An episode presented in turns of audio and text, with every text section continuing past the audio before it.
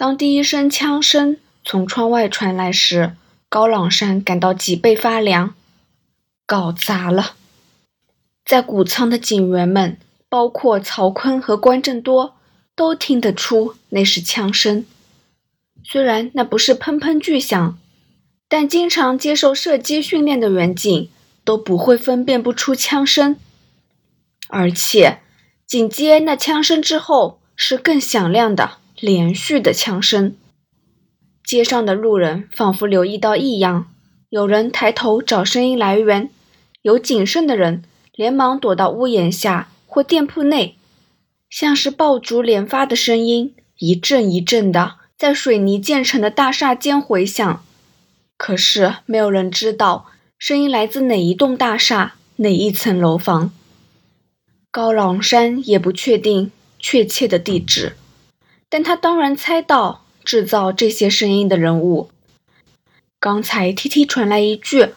我们现在从楼梯攻上去后，便没有回应指挥中心的任何呼叫。这混蛋！这几分钟之内，高朗山在心底骂了数十遍。哨站报告捷报和桑彪带着饭盒回去后，本来已松一口气，所有人都为这场虚惊抹一把汗。曹坤和关正多也以为。部署仍在高朗山掌握之中，正要再一次告别之际，哨站却传出三人带着装备离开的消息。他们是准备翻案吗？还是跟石本天会合？是收到指示吗？负责通讯的警员当时向高朗山问道：“我们所知的传呼机号码没有收到任何新讯息。”另一位警员立即报告。或者石本天利用另一部传呼机送信，南一和中间的警员都没有发现异常。我们不应该假设他们是要撤退吧？高朗山狐疑地说：“不，那是逃跑。”关正多插嘴说：“就算他们没有发现埋伏，但肯定是察觉了些什么，所以赶紧撤了。为什么？”如果跟老大会合也不差一时，可以先吃饭吧。刚从容的买了午餐，却不到一分钟便全副武装离开，连电梯也没有搭。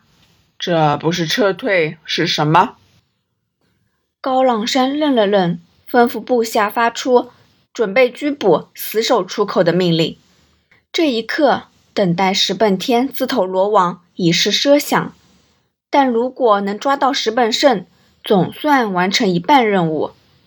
高朗山很清楚，目前人手不足以包围犹如蚁穴一样的家辉楼，于是立即通知飞虎队到场，并向警署要求增援。即使巡警和冲锋队火力不如史诗兄弟，这时多一个远警，多一把手枪，就是多一分保障。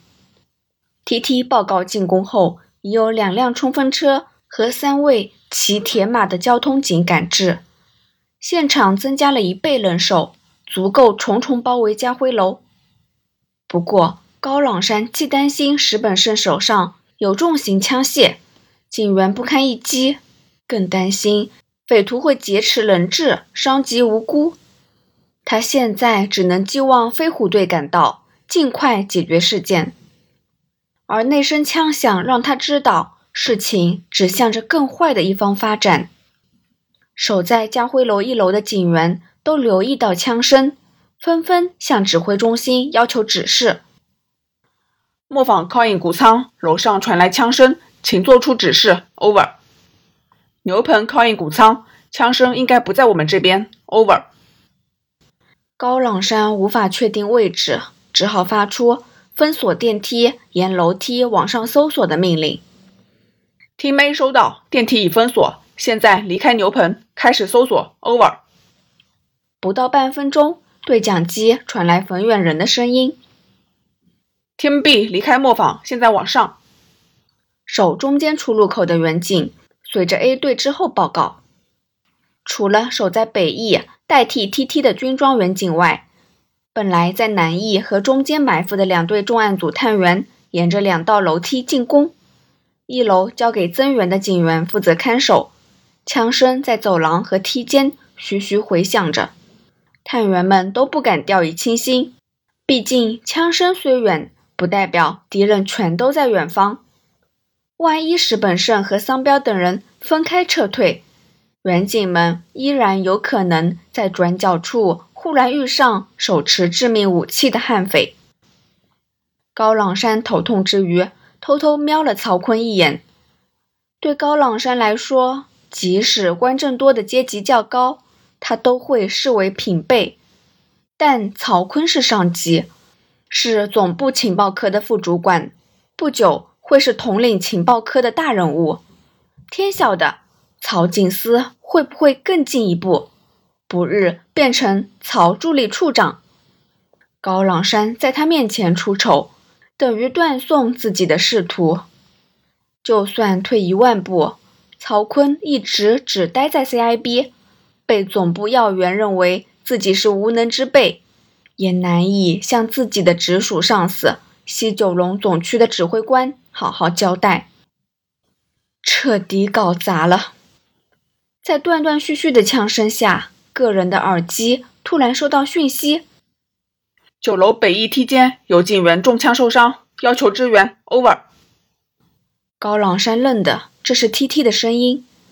在讯息传来之时，一阵枪声再次响起。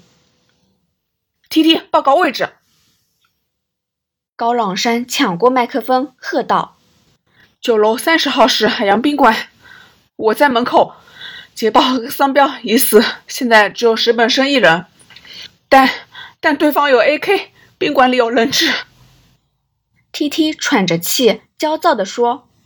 高朗山听到他的话说了一半，窗外又传来断续的枪声。T T 守在原位，支援很快就到。高朗山听到只余下石本胜，内心有一点雀跃，但知道对方手上有人质时，又不禁眉头一皱。不，那混混蛋正在杀害人质。T T 的声音几乎被枪声覆盖。别胡来，支援顶多一分钟就到。高朗山大嚷：“人质都要死光了，妈的！”指挥中心的扩音器。传来 T T 口齿不清的声音，之后便是一片静默。相反，窗外传来响亮的枪声。各单位注意，立即赶往九楼北翼三十号室海洋宾馆。高朗山呼叫了 T T 数次，仍没回应后，向其他小队发出指示 T.M.B 收到，目前位置在七楼，立即赶到。Over。Team A 收到。Over。是冯远人的声音。高朗山双手撑着桌面，紧紧咬着牙龈，事情已变得不可收拾。在其他小队报告后，家辉楼再传出几串枪响，但十数秒后，一切回归平静。在场的警员都预想着下一轮的枪声即将响起，可是全数落空。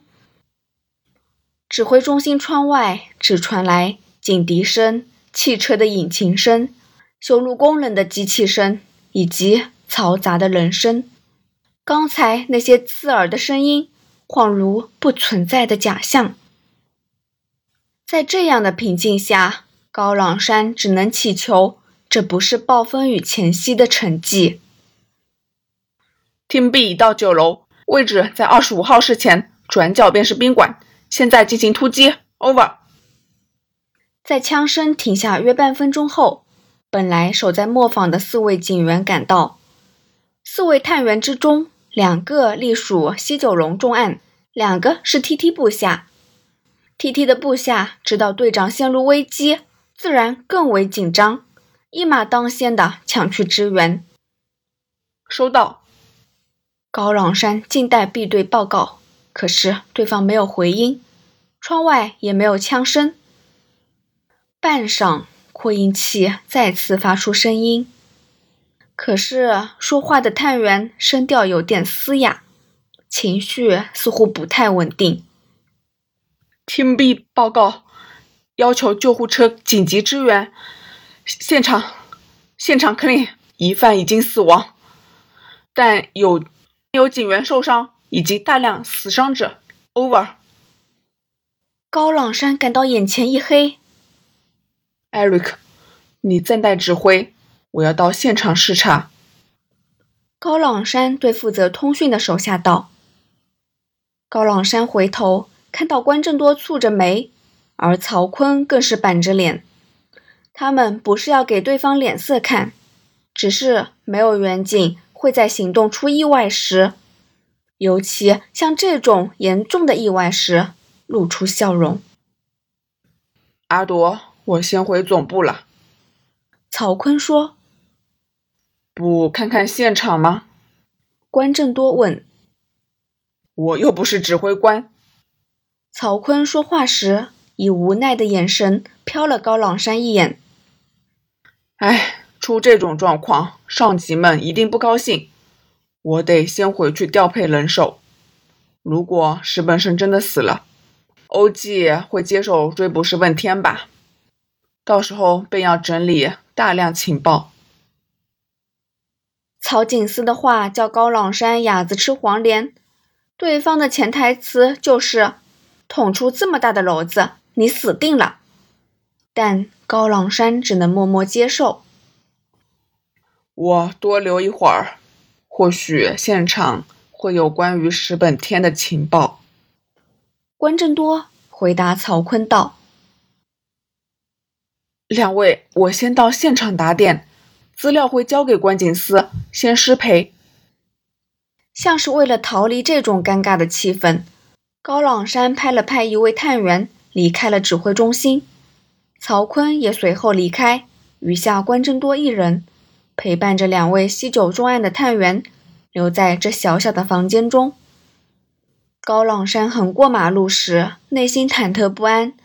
他三步并成两步，越过正维持秩序的交通员警，往北一电梯大堂走过去。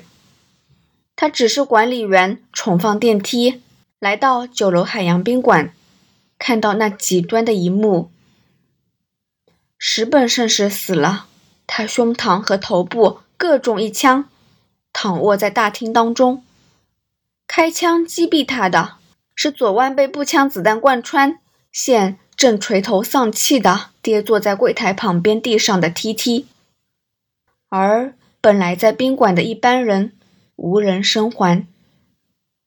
海洋宾馆是间独立经营、简陋细小的廉价宾馆，全店只有四个房间。会光顾的不是因为特殊情况要找临时住宿的中下阶层，就是有特殊背景的人物，而更多的是官事寻欢的嫖客。有些自由工作、兼职性质的妓女或者伴游女郎。会利用时租宾馆为嫖客提供性服务，海洋宾馆便是这类场所。